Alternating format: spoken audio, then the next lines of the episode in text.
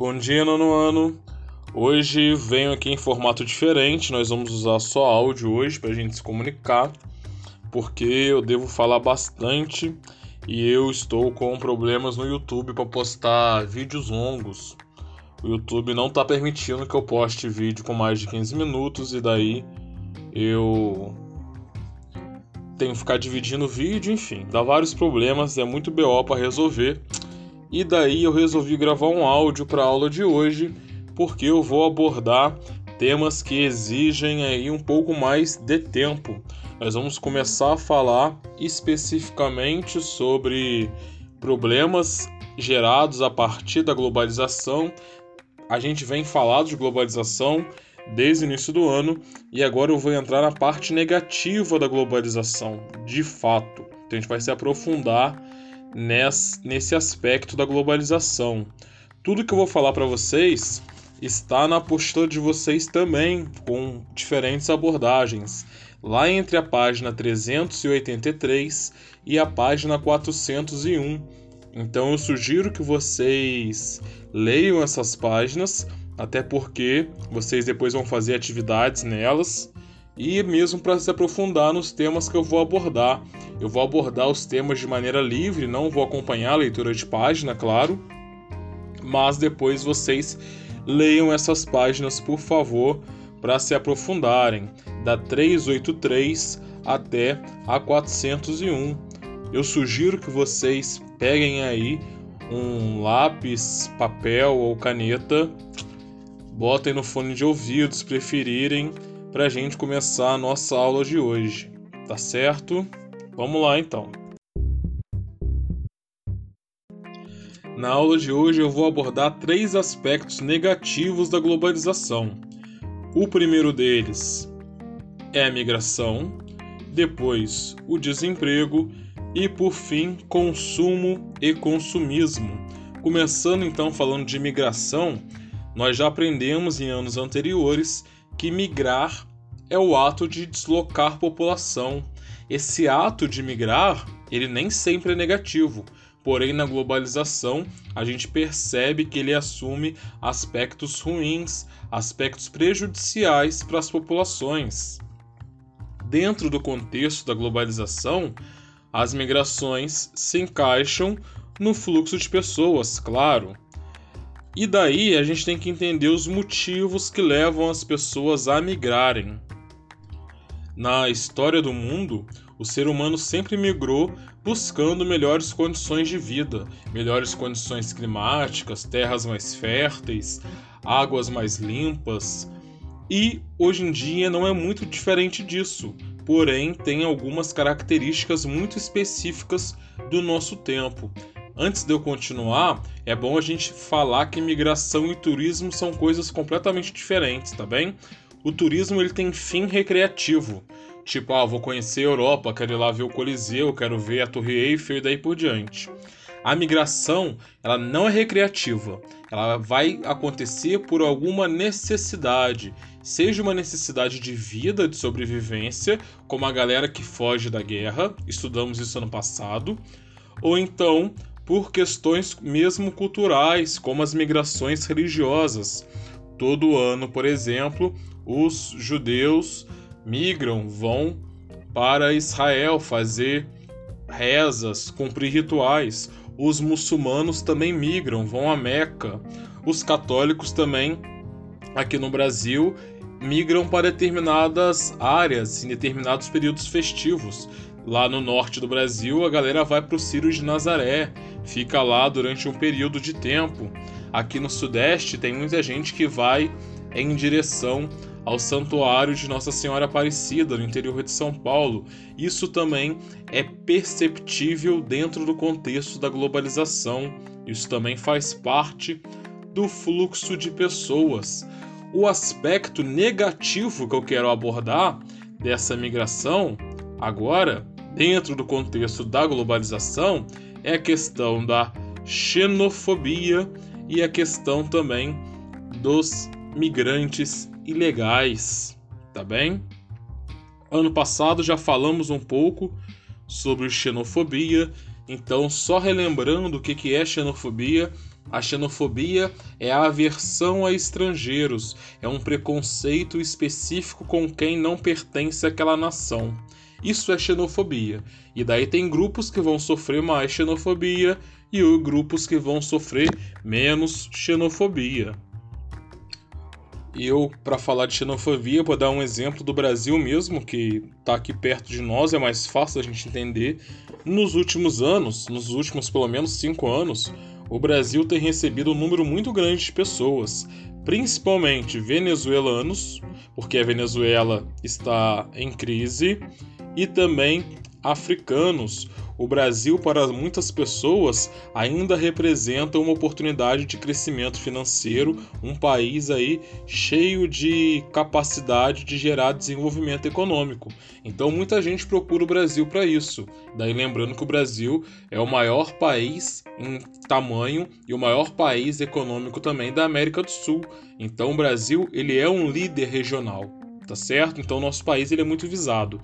E daí, devido à crise financeira na Venezuela, a crise política e as perseguições que aconteceram em decorrência dessas crises, o Brasil passou a receber vários venezuelanos que entravam principalmente, entram ainda lá pelo estado de Roraima, no norte do país.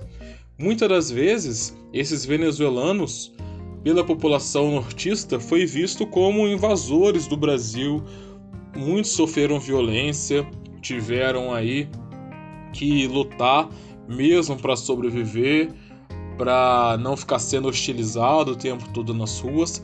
A hostilização dos estrangeiros é uma forma da xenofobia se manifestar. Em cidades grandes do nosso país, como Rio de Janeiro e São Paulo, as as migrações também ocorrem com muito mais intensidade. Em São Paulo mesmo a gente encontra um número gigantesco, seja de povos vindos do Oriente Médio, como da Síria, ou então de africanos que vêm para São Paulo buscar oportunidade de vida, e vários deles também sofrem aí problemas com a xenofobia, sendo hostilizados, tendo dificuldade de conseguir emprego, as crianças que passam a frequentar a escola sofrem bullying. Então, isso é um aspecto negativo da globalização.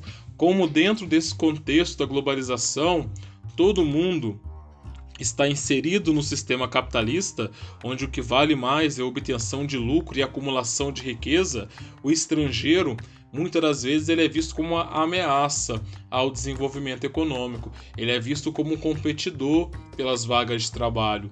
E isso vai gerando cada vez mais ódio ao estrangeiro, que nada mais é do que a xenofobia. Mas aí vale lembrar também que assim como o Brasil comete xenofobia com pessoas que estão vindo para cá, brasileiros que estão pelo mundo também sofrem xenofobia. Tem muito brasileiro na Austrália, muito brasileiro na Europa, no Reino Unido principalmente, muito brasileiro nos Estados Unidos, no Canadá, e essas pessoas também sofrem xenofobia, também sofrem discriminação por serem brasileiras, por não pertencerem àquela nação onde eles estão. São vários os exemplos de xenofobia. Na Europa tem tido uma crise migratória muito forte e nos Estados Unidos também, principalmente depois que o Donald Trump foi eleito a presidente. Uma das ações dos Estados Unidos, por exemplo, foi fortalecer a fronteira com o México, criando mais muro e fortalecendo a fiscalização, o policiamento, e isso fez gerar aí uma série de conflitos violentos, muitas das vezes, pessoas sendo presas, pessoas sendo mortas. A gente vai pesquisar sobre isso nas nossas atividades da semana e é um problema típico da globalização.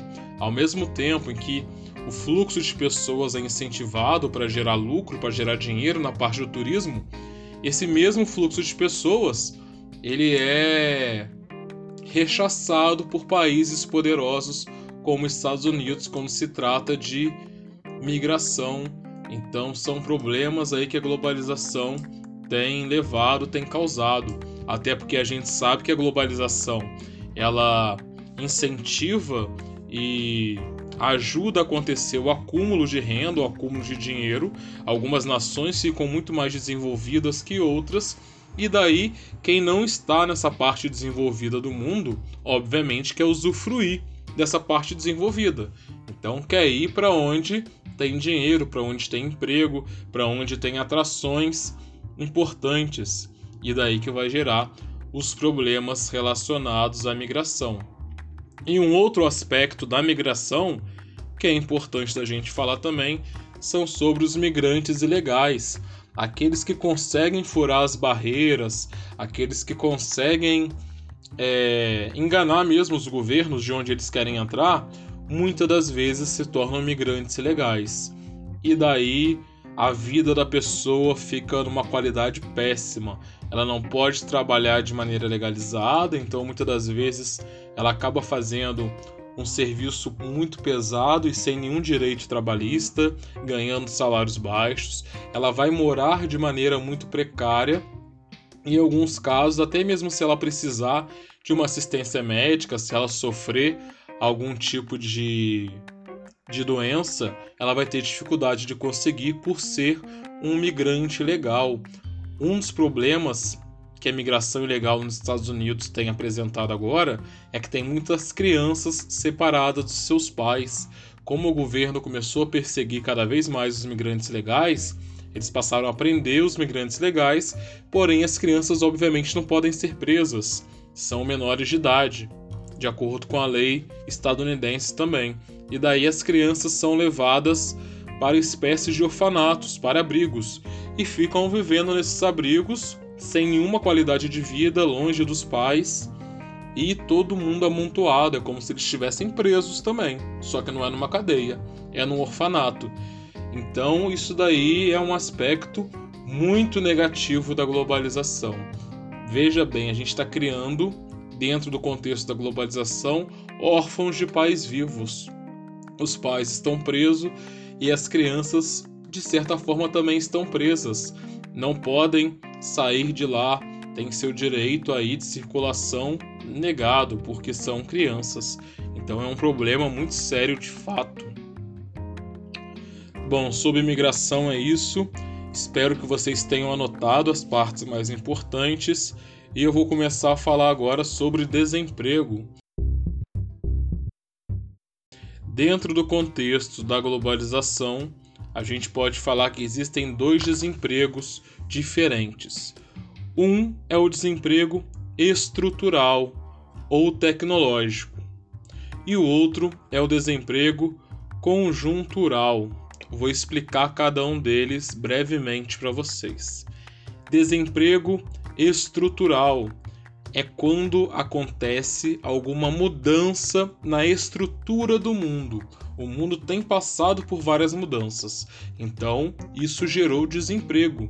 Se antes eu tinha lá no campo, lá na minha plantação de café, 50 pessoas trabalhando, me ajudando a arar a terra, plantar, cuidar e depois colher, hoje em dia eu posso ter só uma ou duas que vai simplesmente movimentar uma máquina para fazer esse serviço para mim. Isso não aconteceu só no campo, aconteceu nas cidades também. Se antes numa fábrica de automóveis eu precisava de quatro trabalhadores pegando uma porta de um caminhão, levando até a carcaça para parafusar e soldar, hoje em dia um braço mecânico que funciona com uma pessoa no comando, ou às vezes até nenhuma pessoa, faz a mesma coisa. Se antes no supermercado tinha lá a função do cara que era responsável por comandar os preços, hoje em dia não precisa mais disso. O mercado evoluiu, tem etiquetinha eletrônica. Se vocês forem no Royal, vocês vão ver. O preço no Royal não é feito no papel. Os produtos não tem que ser todos eles etiquetados, não tem mais o etiquetador. É só colocar lá na plaquinha eletrônica o preço do produto que fica na seção então, algumas profissões sumiram, não existem mais. Isso é um desemprego estrutural. Normalmente ele acontece devido à tecnologia, quando a tecnologia, a robotização ou a informatização substitui um trabalhador. Em países mais desenvolvidos, como o Japão, a gente vê o trabalhador sendo já substituído em outras funções que a gente nem imagina aqui, como por exemplo atendimento de lanchonete. Nas cidades mais desenvolvidas japonesas, não tem atendente de bar, de lanchonete, de restaurante. Você faz o seu pedido para um robô ou então numa tela touchscreen e o seu pedido chega. Você vai para a mesa e daí sim vem uma pessoa te trazer o seu pedido. Mas aquela função do garçom pegar o pedido, de alguém te receber, não tem mais. A recepcionista é uma robô. O cara que ia anotar o pedido, o garçom que ia fazer o recebimento do pedido, não tem mais. É um tablet. Então a tecnologia tem substituído o trabalhador, gerando esse desemprego chamado desemprego estrutural ou então desemprego tecnológico. Já o desemprego conjuntural tem a ver com o momento, tem a ver com algum tipo de crise. É o que nós temos visto agora com a pandemia. Tem muita gente, infelizmente, perdendo o emprego porque as lojas diminuíram o faturamento, alguns setores entraram aí em crise. Então o empregador tá, tem demitido o trabalhador. Isso é desemprego conjuntural, devido a um momento. Teve uma época do Brasil, há uns 3, 4 anos atrás, que o Brasil vendia muito carro, produzia muito carro. E daí a gente produzia carro tanto para vender dentro do Brasil quanto para exportar para países vizinhos a gente, como a Argentina. E daí houve uma queda na compra de carro zero, porque os países começaram a entrar em crise, a economia mundial não tá boa, a galera parou de trocar carro, parou de comprar carro zero. Como o pessoal diminuiu a compra de carros novos, obviamente as fábricas tiveram que diminuir a produção. O que, que as fábricas fizeram? Começaram a demitir trabalhador em massa devido a essa crise econômica que o mundo tem passado. Isso é desemprego conjuntural, tem a ver com o momento específico, tem a ver com a crise que a gente passa em determinados períodos da nossa história. Tivemos outros momentos tá, de desemprego conjuntural, não é só agora. Em 1929, com a quebra da Bolsa de Valores de Nova York, nos momentos de guerra, Primeira e Segunda Guerra Mundial, enfim, tivemos vários momentos aí de desemprego conjuntural e a gente está vendo acontecer agora no nosso presente mais um momento de desemprego conjuntural devido à pandemia de Covid-19. E, obviamente, muitos trabalhadores, devido ao desemprego, seja estrutural ou seja conjuntural, vão buscar alternativas para a sua sobrevivência, como o trabalho informal. Então, o trabalho informal ele é consequência desses desempregos e isso também é típico da globalização. Por fim, pessoal, vamos falar um pouco sobre consumo e consumismo. Primeiro, temos que saber a diferença entre uma coisa e outra. De modo geral, o consumo ele faz parte do nosso dia a dia. Ele tem a ver com a gente consumir coisas básicas para nossa sobrevivência: alimentação, vestuário, água, energia elétrica. Isso é o básico. Tudo que sai disso deixa de ser básico, já é supérfluo. Então eu ter um iPhone de última geração não é necessidade básica, é supérfluo. Eu comprar ovo de Páscoa não é necessidade básica, é supérfluo. E nós, no contexto da globalização, somos levados a consumir além do básico o tempo inteiro. E até aquilo que é básico, a gente consome exageradamente. Ninguém precisa ter 10 pares de calçados, mas eu sei que muita gente tem. E quem não tem, muitas das vezes quer ter 3, 4 sandálias, não sei quantos tênis, dois chinelos. A gente só tem um par de pés, espero, né? Mas tem gente que quer ter muito além do que precisa.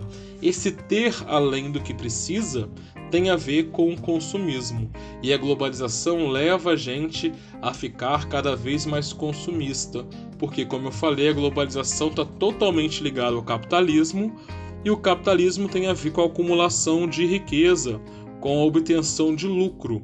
Então, as fábricas, as empresas, as marcas querem que a gente consuma o tempo todo para que se aumente cada vez mais a riqueza de quem detém o capital, de quem é dono da empresa, quem é dono da marca. E esse capitalismo, essa busca pelo capital, é enorme, é muito forte. Tanto que a gente está vendo que a gente está no meio de uma pandemia, nós estamos em isolamento social, estamos no meio de uma quarentena e a venda de Páscoa não caiu, a venda de Páscoa está bombando por aí. A galera falou que ia cair, que ia ter uma crise no setor e etc. Mentira, balela. Os ovos de Páscoa, chocolate, a galera que vende em casa tá vendendo demais. Os deliveries estão funcionando a pleno vapor, então o capitalismo ele dá o seu jeito de conseguir suprir essa necessidade que nos colocam que é a necessidade de consumir cada vez mais, até mesmo aquilo que não é básico, então sobrevive. Claro que esse consumismo e esse consumo vai gerar outros problemas, como os problemas ambientais. Mas isso é assunto para a aula que vem. Na aula que vem, então, eu vou falar um pouco mais. Por hoje eu encerro o nosso assunto. Obrigado pela atenção de todo mundo. Quem quiser volte aí para tirar alguma dúvida e qualquer coisa eu estou disponível para tirar a dúvida de vocês também. Vou passar um bocado de atividades sobre isso. Façam com capricho, se atentem ao prazo de entrega e à formatação do e-mail que eu pedi para vocês. Até a próxima!